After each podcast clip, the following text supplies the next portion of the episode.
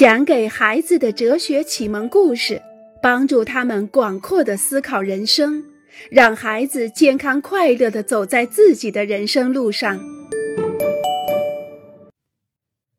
投票选举的时候，也就是人民行使自己权利、选举自己的代表的时候，同时也是人民赶走他们认为不称职的代表的时候，真是太神奇了。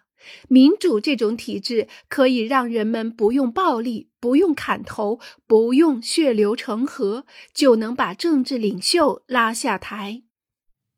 亲爱的小家伙们，相信你们也和我一样期待着今天的内容，那就是关于民主与专制的故事。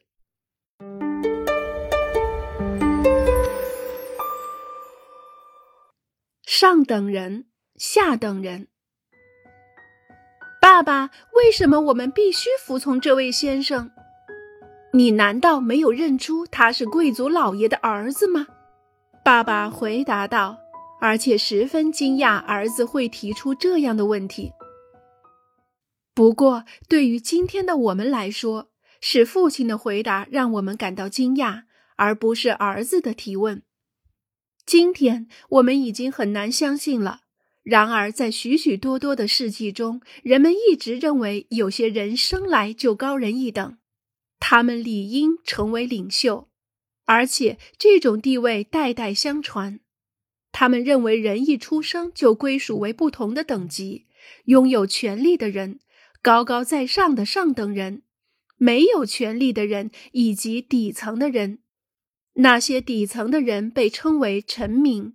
因为他们必须要臣服于上层的人，接受他们的管制，这样一来，共同生活就变得一点儿也不复杂了。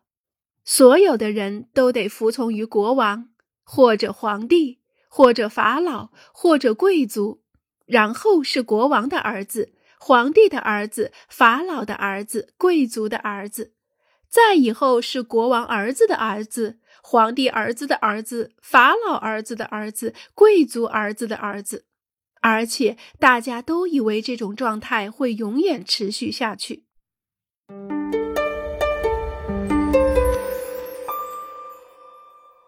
人类都是相同的，如今几乎世界上每个地方都不再认为某个人生来就高人一等，并拥有领导他人的权利了。人们也不再相信有些人生来就低人一等，并且有服从的义务。如今，我们已经确认，在这个世界上不存在天生的上等人。我们确认，所有的人生来就拥有同样的权利。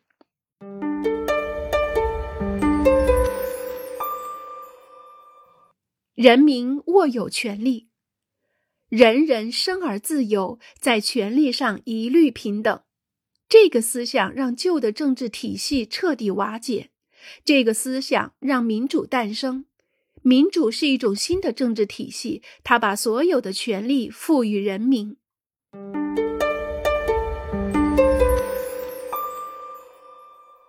那么，我们到底玩什么？玩橡皮筋。我带来了四条，我们有十六个人，正好合适。你在开玩笑吧？跳橡皮筋是女孩子的游戏，应该找一个大家都能玩的游戏。我不明白你为什么这样说。男孩子也完全可以。行了行了，你们又要开始争论了吧？我们应该玩捉迷藏，大家都喜欢这个游戏。又是捉迷藏，我们难道就没有其他的游戏了吗？为什么不玩抓人游戏呢？这个主意不错，不过我们有十六个人，没法玩这个游戏。那打哑谜怎么样？这个有意思。几个小时坐着不动，说实话，我觉得一点都不好玩。我有另一个主意，我们绕着足球场跑接力赛吧。那没穿运动鞋的人怎么办呢？大家还说了红灯、绿灯、小白灯、跳布带。有许许多多主意，可是一个小时以后，这十六个朋友还是什么都没玩起来。好了，够了，艾玛说道：“我们就踢足球吧。阿德里安、卢卡、露西、埃克托尔、蒂莫泰、劳拉和我一队；克洛蒂尔德、阿蒂尔、加斯帕尔、莱昂诺雷、马蒂亚斯、巴蒂斯特和安娜另一队。玛利亚来做裁判，亚历山大当替补。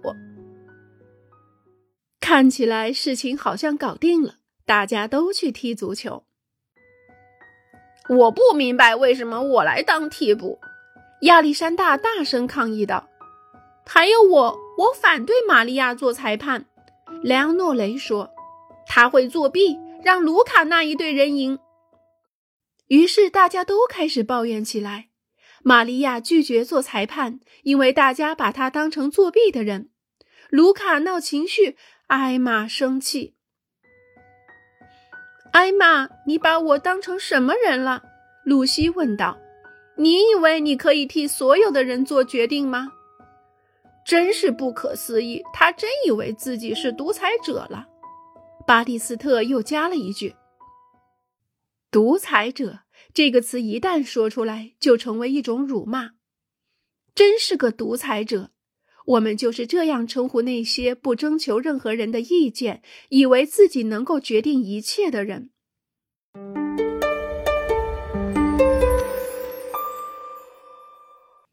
他们令我生气，但是我们会问：为什么这十六个朋友不自己玩呢？这样就可以避免浪费时间，避免争吵。但是他们不愿意这样，他们更喜欢大家一起玩。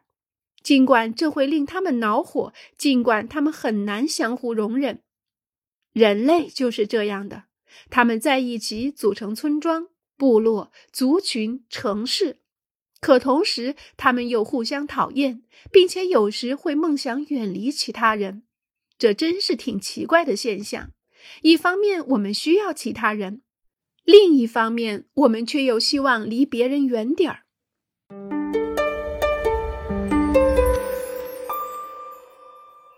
如何选择一种选择的方式？那么我们究竟该怎么办？这十六个朋友围坐在足球场上，互相问道：“我们投票吧，然后我们就玩那个得票数最多的游戏。假如我没把票投给这个胜出的游戏，该怎么做呢？那你也要参加。可是如果他不想玩这个游戏呢？”这样吧，我们规定不想参加得票数最多的游戏的人只能看其他人玩。不行，我不同意。我们要一起玩，谁也不能在旁边看着。要不，我们先投一次票，看看大家是不是都乐意玩投票中胜出的那个游戏。现在大家已经不谈踢足球，也不提跳皮筋和捉迷藏了，这已经不是他们讨论的主题了。现在这些朋友已经不是在想玩什么游戏了，而是在想什么样的方法选出要玩的游戏了。如何才能让大家都接受玩一个可能不是他们一开始就想玩的游戏呢？这样的问题一提出，我们就能看出这并不是一件很简单的事情。那么，让人们共同生活在一起，就更不用说有多复杂了。